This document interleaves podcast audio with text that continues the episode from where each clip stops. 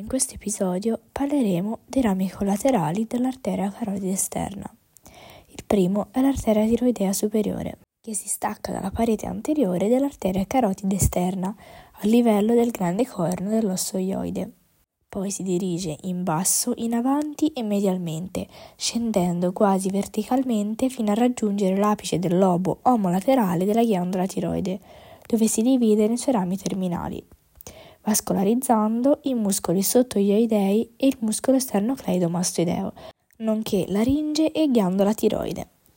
All'origine è posta dietro il muscolo esternocleidomastoideo, poi decorre sotto i muscoli omoioideo, sternoioideo e sternotiroideo, mentre medialmente è in rapporto con il muscolo costrittore inferiore della faringe, con la laringe e con il nervo laringeo superiore. L'arteria tiroidea superiore stacca dei rami collaterali, come l'arteria sottoioidea, che decorre lungo il margine inferiore dell'osso ioide profondamente rispetto al muscolo tiroioideo, anastomizzandosi con l'arteria controlaterale. Poi stacca l'arteria sternocleidomastoidea, che si dirige in basso lateralmente, incrociando il fascio vascolo nervoso del collo e portandosi alla faccia profonda del muscolo sternocleidomastoideo Infine abbiamo l'arteria laringea superiore che decorre medialmente, accompagnata dal ramo del nervo laringeo superiore, tra la membrana tiroidea e il muscolo tiroideo. Si impegna in un orifizio lateralmente alla membrana tiroidea, portandosi all'interno della laringe di cui vascolarizza la metà sopraglottica. Prima di perforare la membrana tiroidea, Stacca un ramo cricotiroideo, un piccolo ramo che irrora il muscolo cricotiroideo e si anastomizza con il ramo controlaterale. I rami terminali dell'arteria tiroidea superiore sono i rami ghiandolari anteriore e posteriore, che vascolarizzano le superfici anteriore, posteriore e laterale della ghiandola tiroide. Un secondo ramo dell'arteria carotide esterna è l'arteria faringea ascendente, che si origina a livello del grande corno dell'osso ioide e poi si porta in alto avvicinandosi alla parete laterale della faringe, raggiungendo la base cranica dove penetra all'interno del cranio mediante il forame giugulare. All'interno del cranio dà il suo ramo terminale, l'arteria meningea posteriore, per vascolarizzare le meningi della fossa cerebellare. Quando decorre in rapporto con la faringe stacca dei rami faringei, mentre l'arteria timpanica inferiore si stacca subito prima dell'ingresso dell'arteria faringea ascendente all'interno della base cranica e serve a vascolarizzare la parete mediale dell'orecchio medio. Un altro ramo è l'arteria linguale, che si stacca dalla parete anteriore dell'arteria carotide esterna a livello del grande corno dell'osso ioide. Questa arteria si porta in avanti in rapporto con il muscolo costrittore medio della faringe, poi raggiunge il muscolo ioglosso e decorre medialmente rispetto ad esso. Una volta poi raggiunto il margine anteriore del muscolo ioglosso, prosegue lungo la faccia inferiore del corpo della lingua, raggiungendo l'apice e anastomizzandosi con l'arteria controlaterale. I rami collaterali che stacca sono l'arteria sopraioidea, poco dopo l'origine dell'arteria linguale, che decorre sul margine superiore dell'osso ioide e vascolarizza i muscoli sovraioidei. Poi abbiamo l'arteria dorsale della lingua, che si origina a livello del margine posteriore del muscolo ioglosso, si porta verticalmente verso l'alto, verso la radice della lingua e la vascolarizza, Infine, l'arteria sottolinguale si origina a livello del margine anteriore del muscolo ioglosso e è destinata alla vascolarizzazione del solco sottolinguale e della ghiandola sottolinguale, anastomizzandosi con l'arteria sottomentale. Il ramo terminale è l'arteria profonda della lingua che decorre nello spessore della tonaca sottomucosa e termina all'apice della lingua, dove si anastomizza appunto con la controlaterale formando l'arcata ranina. Il ramo collaterale più grosso dell'arteria carotide esterna è l'arteria faciale, che si stacca dalla parete anteriore subito al di sopra dell'origine dell'arteria linguale, quindi sopra il grande corno dell'ossoioide. Poi si porta in avanti con andamento flessuoso, entrando in rapporto con il polo posteriore della ghiandola sottomandibolare. Poi si porta tra questa ghiandola e il corpo della mandibola, piega a livello della base del corpo della mandibola al davanti del muscolo massetere e decorre infine con un andamento obliquo in alto e in avanti raggiungendo l'angolo della bocca, dove decorre lungo il solco labio-genieno e raggiunta l'ala del naso risale terminando sulla sua superficie laterale, con un tratto arterioso anastomotico detto arteria angolare, grazie all'anastomosi con l'arteria dorsale del naso. Lungo il suo decorso distinguiamo una porzione cervicale e una porzione facciale. Nella porzione cervicale l'arteria facciale è posta all'origine in posizione superficiale, coperta da platisma, fasce cervicali e cute, mentre successivamente si colloca profondamente rispetto ai muscoli di gastrico e stiloideo e alla ghiandola sottomandibolare.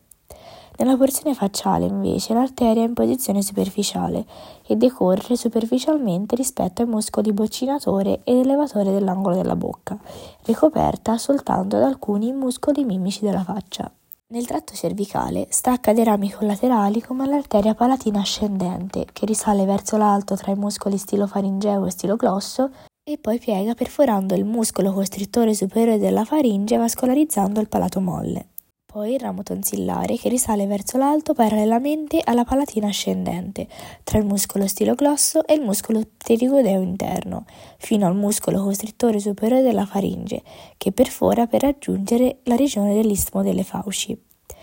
I rami ghiandolari si staccano a livello della ghiandola sottomandibolare per vascolarizzarla e infine si stacca l'arteria sottomentale a livello della curvatura della faciale, che decorre sulla faccia esterna del muscolo miloioideo, entra in rapporto con la ghiandola sottomandibolare e si anastomizza con l'arteria sottolinguale, l'arteria labiale inferiore e l'arteria miloioidea per vascolarizzare cute e tessuti molli della regione del mento. Nel tratto facciale, invece, stacca due rami, l'arteria labiale inferiore e l'arteria labiale superiore, che si staccano a livello del labbro corrispondente e decorrono in prossimità del margine libero, poi si anastomizzano con la controlaterale sul piano mediale. Inoltre l'arteria labiale inferiore si anastomizza con l'arteria sottomentale, mentre l'arteria labiale superiore stacca dei rami destinati all'ala del naso e al setto nasale. I rami terminali dell'arteria faciale invece sono l'arteria angolare, un ramo sottile che si anastomizza con l'arteria dorsale del naso e l'arteria nasolaterale, che vascolarizza le pareti anterolaterali del naso esterno. A livello del grande corno dell'ossoioide si stacca anche l'arteria occipitale, ma dalla faccia posteriore dell'arteria carotide esterna. Poi si dirige indietro, in alto e lateralmente, passando sotto il ventre posteriore del muscolo digastrico, poi nel solco per l'arteria occipitale della parte petrosa del temporale. Successivamente attraversa le inserzioni craniche dei muscoli sternocleidomastoideo e trapezio, risalendo sulla galea aponeurotica con decorso ascendente per irrorare i tessuti molli della regione posteriore della testa. Quindi il territorio di distribuzione è rappresentato dai muscoli laterali e posteriori del collo, il padiglione auricolare, la dura madre della fossa cranica posteriore, i muscoli alla cute della regione occipitale. Nel suo tratto iniziale è incrociata dal margine anteriore del muscolo sternocleidomastoideo anteriormente. Poi, nel passare sotto il ventre posteriore del muscolo digastrico, incrocia l'arteria carotide interna, la vena giugulare interna e i nervi dodicesimo, decimo e undicesimo. Stacca dei rami collaterali come il ramo mastoideo che attraversa il foro mastoideo per vascolarizzare le cellule mastoidee e la dura madre, il ramo auricolare che si distribuisce alla parete mediale del padiglione auricolare dove si anastomizza con l'arteria auricolare posteriore, rami muscolari che si distribuiscono al muscolo sternocleidomastoideo, digastrico, stiloioideo, splenio della testa, lungo della testa e lunghissimo della testa. Infine, un ramo discendente e un ramo meningeo. Il ramo discendente si divide in ramo superficiale che si anastomizza con il ramo superficiale dell'arteria trasversa del collo e in un ramo profondo tra i muscoli semispinali della testa e semispinale del collo che si anastomizza con l'arteria cervicale profonda e l'arteria vertebrale. Il ramo meningeo invece attraversa il canale condilare dell'osso occipitale e il forame giugulare per vascolarizzare la dura madre e le strutture ossee della fossa cranica superiore. I rami terminali sono semplicemente rami occipitali, che decorrono tra cute e muscolo occipito-frontale e si distribuiscono suo ventre occipitale alla cute. Si anastomizzano con i rami controlaterali e con i rami delle arterie auricolari posteriori e temporale superficiale. L'ultimo ramo collaterale dell'arteria carotide esterna è l'arteria auricolare posteriore, che si stacca dalla faccia posteriore all'interno del parenchima parotideo, superiormente al ventre posteriore del muscolo digastrico. Poi risale tra la grandola parotide il processo stiludeo del temporale, fino al solco tra la cartilagine del padiglione auricolare e il processo mastoideo, dove si divide nei rami terminali, il ramo auricolare e il ramo occipitale.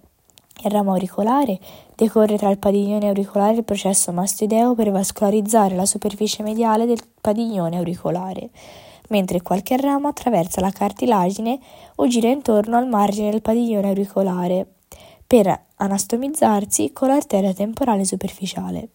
Il ramo occipitale invece si trova dietro il ramo auricolare e si distribuisce al ventre occipitale del muscolo occipito frontale, nonché alla cute della regione circostante, anastomizzandosi con l'arteria temporale superficiale o l'arteria occipitale. I rami collaterali sono l'arteria stilomastoidea, l'arteria timpanica posteriore che irrora la cavità del timpano, i canali semicircolari e le cellule mastoidee e il ramo parotideo per la ghiandola parotide.